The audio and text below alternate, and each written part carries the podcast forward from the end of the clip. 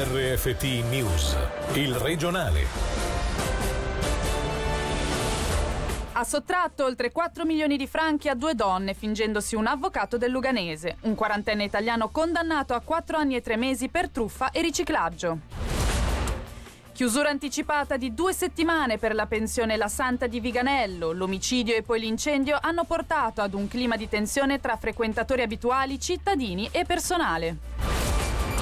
Continua l'avventura in Coppa Spengler dell'Ambrì. Questa sera la formazione di Cereda si scontra contro i ciechi del Trinez. Obiettivo passare in finale.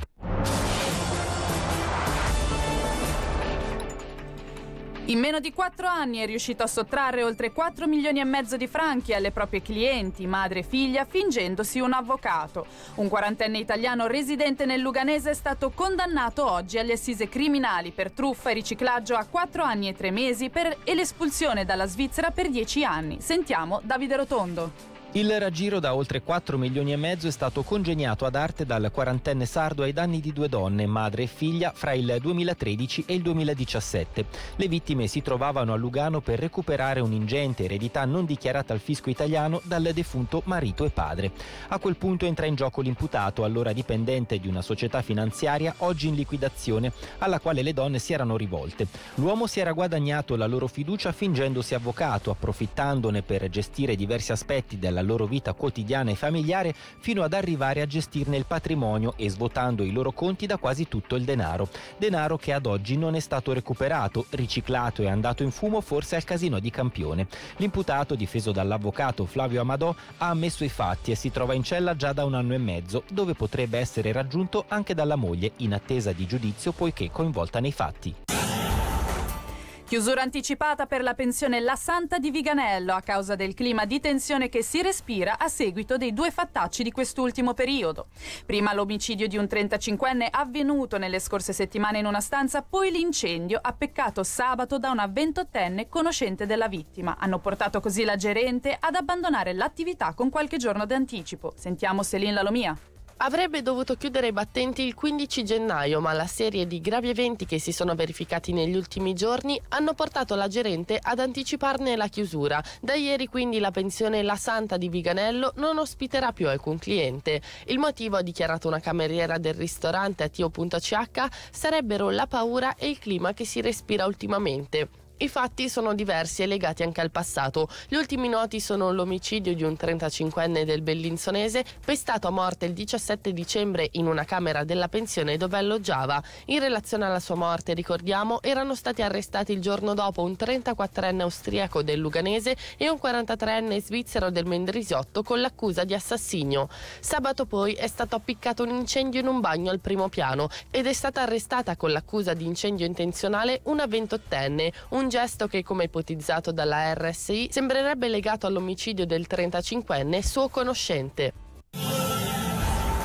Oggi, poco dopo le 15, un automobilista 33enne, cittadina italiana e domiciliata nel Locarnese, ha perso il controllo della macchina in curva, finendo la sua corsa fuori strada cappottata in territorio di Robassacco. La donna e i due passeggeri minorenni hanno riportato ferite, ma non sono in pericolo di vita. Ogni anno il WWF stila una lista degli animali che più hanno patito il cambiamento climatico e che stanno perdendo la lotta per la sopravvivenza. La Svizzera è uno dei paesi con la percentuale più alta di specie considerate in via d'estinzione, che raggiungono un terzo della flora e della fauna delle nostre regioni. Elena Bacchetta, rappresentante della comunicazione di WWF, ci parla infatti della pernice bianca, volatile in pericolo, legato al nostro territorio.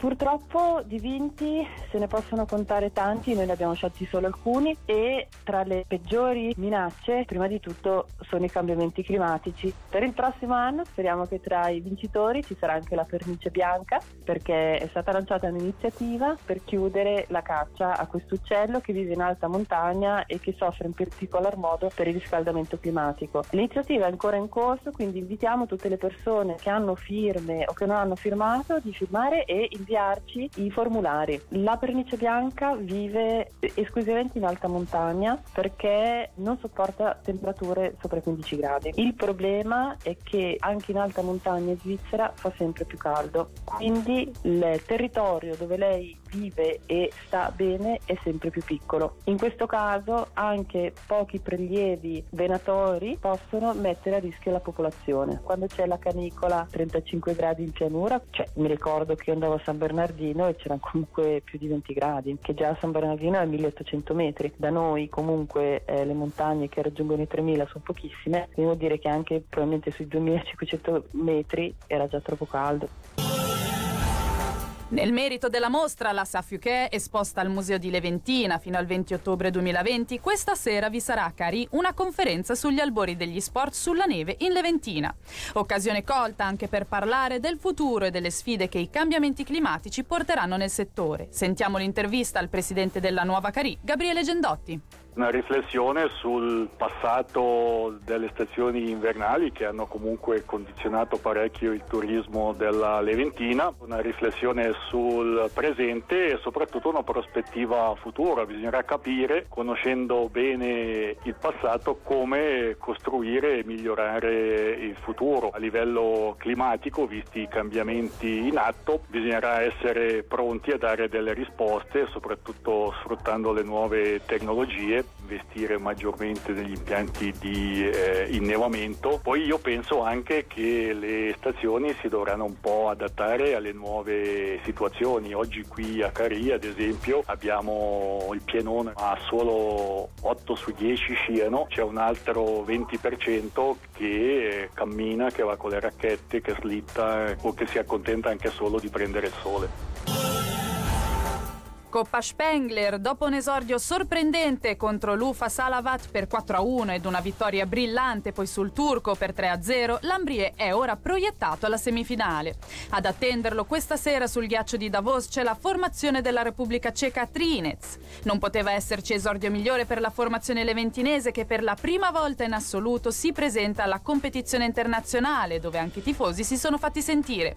Ai nostri microfoni l'attaccante bianco-blu Tommaso Goi. Non cambia tantissimo quale squadra affronteremo, la cosa importante è che dobbiamo affrontarla nella stessa maniera in cui abbiamo affrontato le prime due. Sicuramente siamo ottimisti ma siamo anche felici di, di essere arrivati fin qua. Quando hai un giorno di libero tra le partite fa bene, giocare una partita ogni giorno dopo eh, inizio a sentirla nelle gambe, significa tantissimo, se penso anche a più di due anni fa quando non ero neanche nei Rockets è una cosa veramente emozionante, la vedevo con mio padre e con mia madre alla televisione ogni anno e quindi giocarla è qualcosa di profondo e veramente emozionante. Sicuramente faremo di tutto per andare il più lontano possibile, quello sì. È una cosa indescrivibile no? giocare a Davos e sentire il pubblico che ti incita. Mai visto una cosa del genere, non me l'aspettavo neanche così tanto, è, è bellissimo e speriamo appunto di risentire ancora la Montanara la prossima partita. Ad attendere la vincitrice del confronto di questa sera vi sarà il Team Canada, impostosi oggi con un formidabile 6-0 sul turco, garantendosi così l'accesso alla finale di domani. Si sta per chiudere il 2019, anno che ha segnato anche una ricorrenza per il più grande festival della storia. Stiamo parlando di Woodstock. Alla tre giorni, diventata in realtà una quattro giorni per lo slittamento all'alba dell'esibizione di Jimi Hendrix, c'era anche un ticinese che da, vi- che da anni vive negli Stati Uniti e che abbiamo raggiunto telefonicamente nella diretta notturna dedicata alla maratona benefica Ogni centesimo conta. In radiogrammi stasera ripropor- riproporremo l'intervista esclusiva ad Alberto della Corna che a Woodstock c'era qui un'anticipazione. Quella sera lì, venerdì sera, eravamo pronti per partire e la radio dicevano non andate perché c'è troppo traffico e un casino. E noi siamo andati lo stesso. Ah, lì c'era veramente un casino, pioveva, che Dio la mandava. E eravamo in cinque in una Buick Century. Il primo compresso che abbiamo visto era Sant'Anna e siamo rimasti lì fino alla mattina del giorno dopo, no? Però è stata veramente una cosa straordinaria. E per oggi dalla redazione è veramente tutto, un caro saluto a tutti e buona serata. Il regionale di RFT, il podcast su www.radioticino.com.